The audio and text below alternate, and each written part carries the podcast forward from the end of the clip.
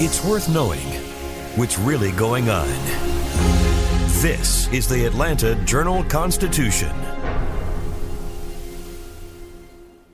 Donald Trump has been indicted in Atlanta. We have so many court dockets to follow, but we haven't really seen anything yet. The Atlanta Journal Constitution has covered every moment of this historic case. I've been writing about this investigation for two and a half years. Our team is led by reporters Bill Rankin and Tamar Hallerman. Follow our coverage on AJC.com and listen to new in depth episodes of the award winning podcast, Breakdown The Trump Indictment, only from the Atlanta Journal Constitution.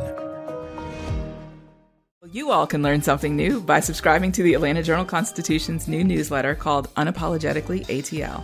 It's all about the people, the events, and the entertainment happening in metro Atlanta that black people might want to know about. So subscribe today at www.ajc.com slash unapologetically ATL.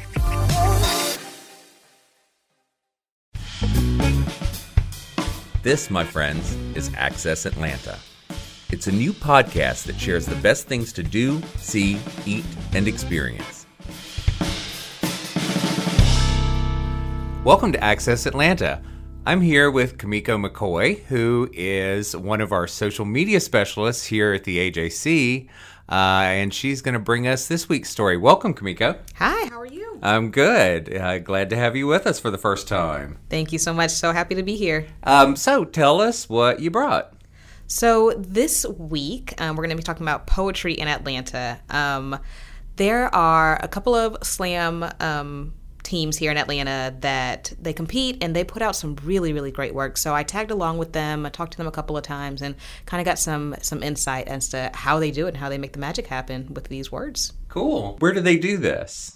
So there are a couple of um, pillars, what you would call them, or uh, coffee shops around Atlanta, Right. That put out um, put out some space for these poets to be able to come together and do slam poetry. Um, the first one that I've ever gone to was Java Monkey, which is one of the OGs or the original ones here. Right. Um, but you also have Red Light Cafe, Apache Cafe. There's Urban Grind, and a, and a handful of others. And then um, with the way the poetry scene is moving, there's some popping up all the time. Yeah. just local coffee shops. That's cool. So, and those are sort of all over because Java Monkey is Decatur, Yes. right? And Red Light's like on Amsterdam Avenue, Yes. Midtown. Yes, exactly. Um, Apache Cafe is over near Georgia Tech, sort of. Mm-hmm. So they're everywhere.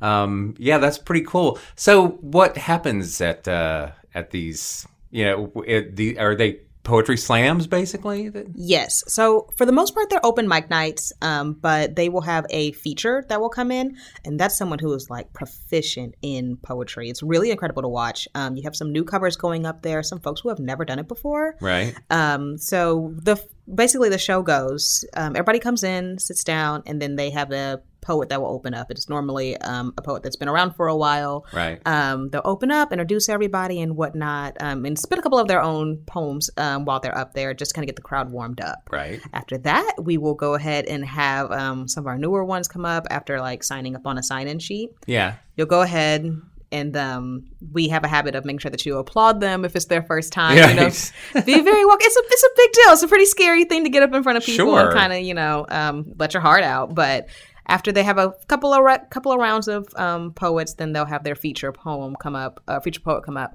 and sometimes they'll have a, uh group, which is um, one of the teams that I followed around, Art Amok, which is run out of Red Light. Um, Uh-huh. They were the last show's feature that I went to, and they had a couple of group pieces, which are really interesting to hear the different Huh. dynamics there. Wow, that's something I don't I don't know that I've ever seen that. That sounds sounds fascinating. Yes, two of them um, actually kind of like built themselves into like a car. And so while they were doing the poem, they were also like right like became like a vehicle, and it looked like that it was a car racing. It was Wow. So it so was really it's different. Yeah, so it's not it's not just not just uh, the words, but sometimes movement as well. Yeah, absolutely. It's it's really interesting to watch. You know. That's that's really cool. I mean, this is sort of like a almost like a subculture that that most people aren't even aware exists. in a in a landscape like Atlanta where you have creatives just out the wazoo, you know, Yeah. it's really really cool to see those undersets Yeah. of of folks doing such creative work, Yeah. um, and making themselves in like human vehicles and whatnot. Right, right. but yeah, it's really really interesting to watch um, those those different cultures come together to kind of collaborate and come in, fold itself into the much larger theme of Atlanta. Right. Yeah. So these, uh, so the people who do this, I mean, do they? Do they come from all over? Do they, I mean, I'm sure it's just this is mostly Atlanta, but uh, you know, these are people who come into town, or you know, what what who who does this?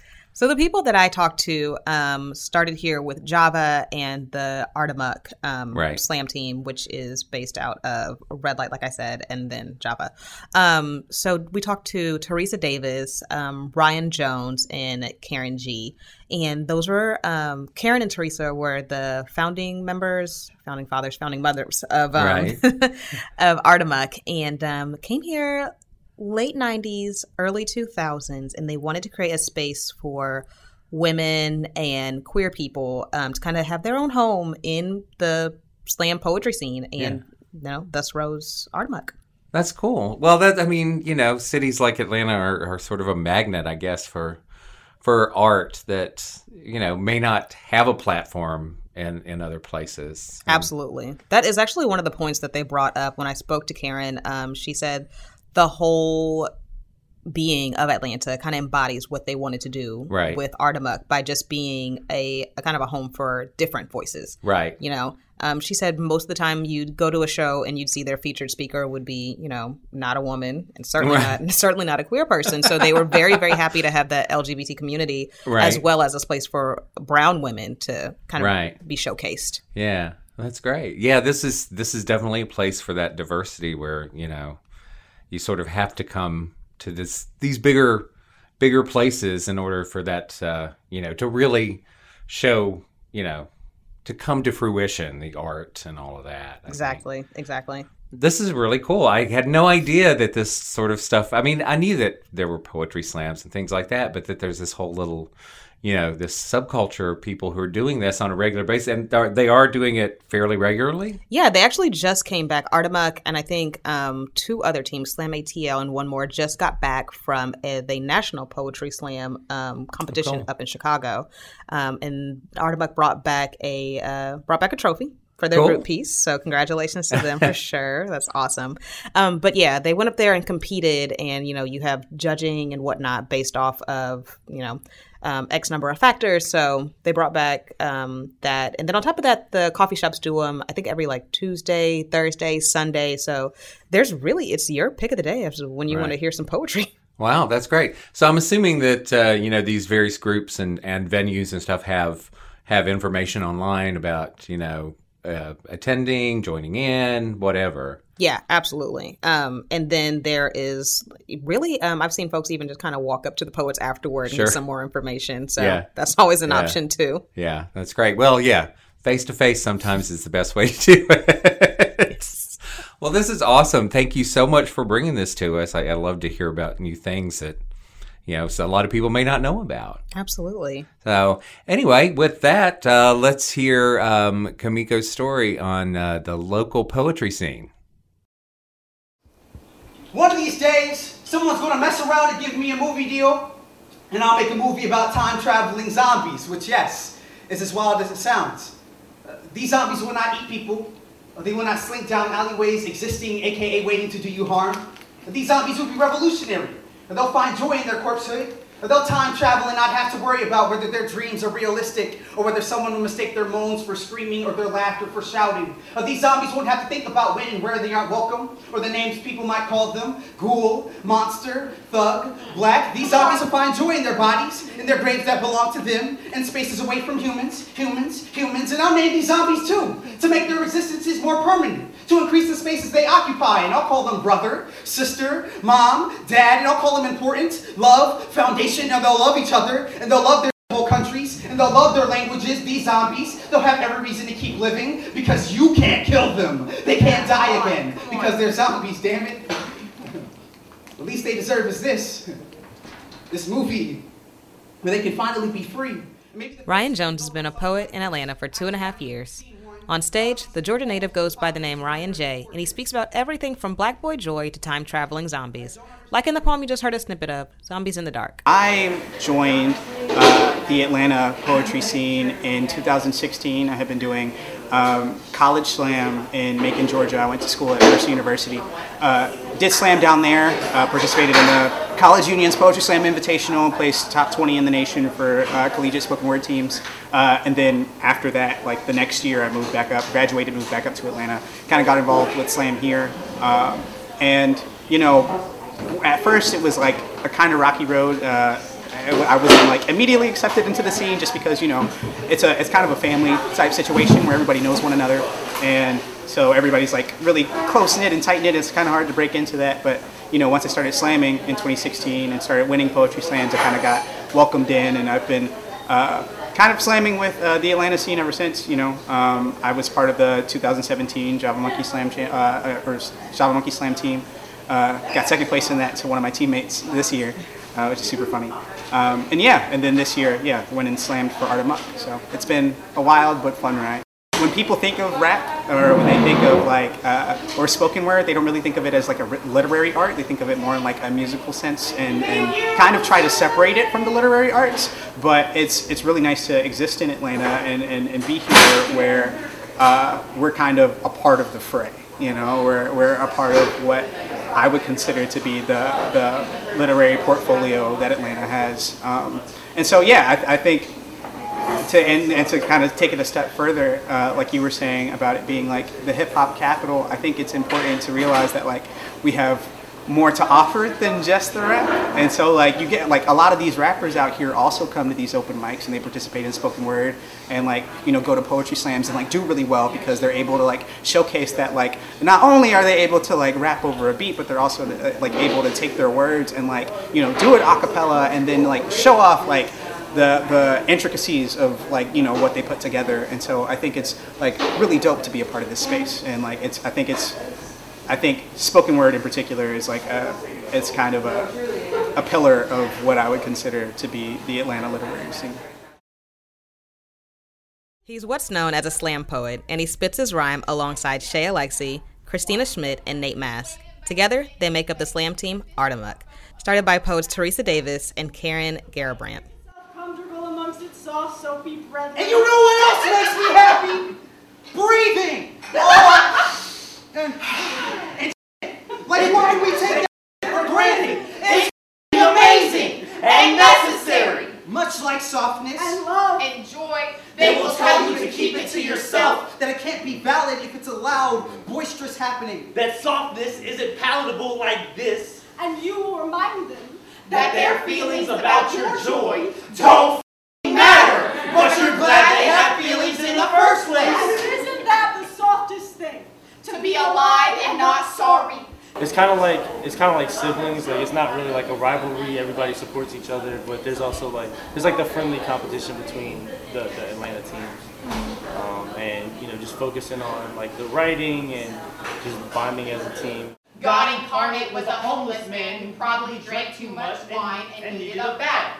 No and Jesus wasn't twice. Jesus said, "Blessed are the meek, the poor, the hungry." He did not care for the rich, the boastful, the comfortable. The gospel is a call to discomfort. And does this poem make you uncomfortable? If you were to eat these words, would they burn you? So we've had these sort of two operating strategies.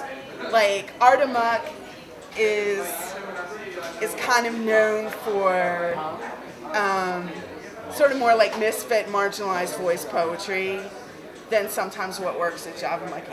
At least historically. Like that's not really true anymore, but like in the beginning it was. In the beginning it was like like women of color and women were like qualifying more at Art Amok than they were at Java Monkey. And that was sort of normalized. Like that's sort of how most scenes are. I remember it like it was yesterday. A couple of prepubescent boys huddled around a living room TV at a Friday night sleepover. Pillows, sleeping bags, and Nerf guns strewn about the floor. Drunk off Mountain Dew and eating pizza like our lives depended on it. Doing what we do best. Living our best lives. Up like 10 year olds are supposed to, but this was what we all came for. The thing that would change our lives forever. Break out the N64. It's Mario Kart time. See, back in the day, I threw green shells with the best of them. Which sharpshooter shocked my opponents into last place? Could drift half the track if you let me. Coming around the bend in third place, a show was his past. Narrowly escaping the dreaded banana peel And smashing into the little multicolored item box thing with the force of 1,000 thwomps. Aw, moment of truth. Aw, Gold star. I'm invincible. Nothing can stop me. First place is mine for the taking. Music is playing. Lights are flashing. Everyone is laughing and yelling. I'm winning. Having the time of my life. And now, I'm 16 years old. License fresh in hand, with all the power that comes behind the steering wheel of a Chrysler Town and Country, Ready to taste an open road for the first time. And I keep flashing back to everything I learned while playing Mario Kart. The, rush of momentarily losing control, a little bit of swerving never hurt anybody. Just try to stay off the guardrails. When you see an opening in that next lane over, hit, Hit the gas quick. Laser focus for a few seconds. The whole road will open up ahead of you. Speed limits are merely a suggestion. The world is yours for the taking. And now I'm, I'm 27 years old. And the only thing between me and that finish line is some NPC who doesn't know they're about to be in last place. And now the only thing between me and that podium is a friend of mine who refuses to move out the way. And now the only thing between me and my house Are five shots of Jameson my keys that they've hidden. and a track that I've driven before but is looking real unfamiliar. But I know I can make it. I've done this before. Crown myself king of this course. Know every route like the back of a Koopa shell. Know the tricks the other players would pull, like staying in their lane, Setting up roadblocks. street lights, and and crosswalks. And my friends are acting all high and mighty like they haven't played this game before. Like, they don't know the rules. Like winning at all costs hasn't always been the motto. Like, I don't have the gold star. Like I'm not invincible. And then something hits me. But I'm supposed to be untouchable. Then the curve. The car is spinning. Lights are flashing. Music is playing. Lights are flashing. Sirens are screaming. Lights are flashing. Everything is a blur. Sir, could you step out of the car, please? But don't you know, officer? I'm just living my best life. Up like a drunk driver is supposed to. I can swear to you I'm invincible, and that you were the only thing between me and that finish line. But this isn't a game anymore. There is no restart option. No cute floating mushroom-headed guy to place you back on the track. The lights are still flashing, but the music is no longer playing. Cold steel clasped tightly around my wrist, and as I am placed in the back of a car that I have no control over, I begin to sober up. And I ask myself, was it worth it? Risking the lives of everyone around me for 15 minutes of thrill, for ego, for a night of cutting loose, for refusing to grow up. I, I think people, when they write poetry, when they first approach poetry, they think of it as like a confessional of sorts.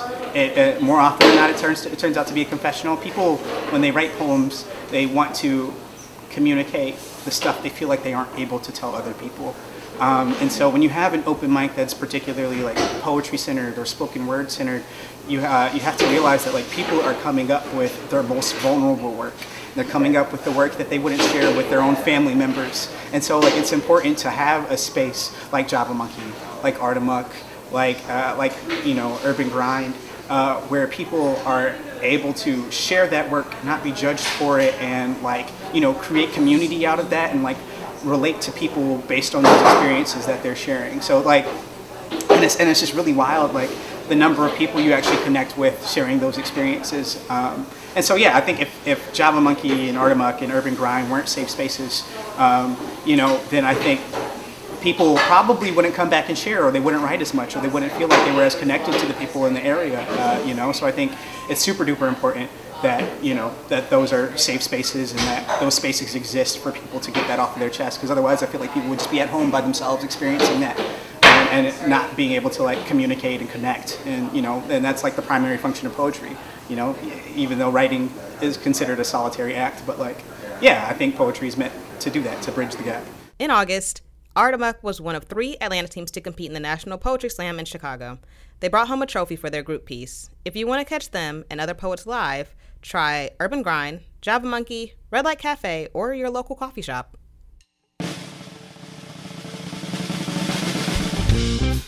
Let's see what's happening in and around Atlanta over the next 10 days. If you're looking for a down home holiday gathering with a hefty dose of bluegrass flair, don't miss Strand Ole Opry's Country Christmas at the Earl and Rachel Smith Strand Theater in Marietta on Friday, December 7th. Join Travis Cottle and his one horse band as they welcome a host of talented guests for a night of festive holiday music with a country twist. In addition to the music, you'll experience some traditional Southern storytelling, and there might even be some sing along opportunities after the show. Head to the Strand Theater this weekend for the Strand Ole Opry Christmas Show happening at 8 p.m. on Friday, December 7th. Tickets are $20 or $18 in advance. You can get those at earlsmithstrand.org. Written and directed by Outfront Theater's founder and producing artistic director Paul Conroy, the Ethel Merman Disco Spectacular will deck the halls with holiday tunes beginning on December 6th. Take a trip back to 1979 for this imaginative review that envisions what the legendary Ethel Merman's Disco Christmas television special might have been. It's a star studded variety show populated by a cavalcade of celebrities who have been recruited to help bring a disco beat to the holiday season. So head on down to Studio 54 and find out why there's no business like show business, as this world premiere musical brings the boogie to the Yuletide celebration. Check out the Ethel Merman Disco Spectacular at Outfront Theater from December 6th through December 22nd. The theater is located at Brady Avenue and 19th Street. Tickets are 15 to $25, and you'll find those and more information at OutfrontTheater.com. Chattahoochee Nature Center's most popular family fun day of the year is back with live reindeer, performances, winter crafts, face painting, and more.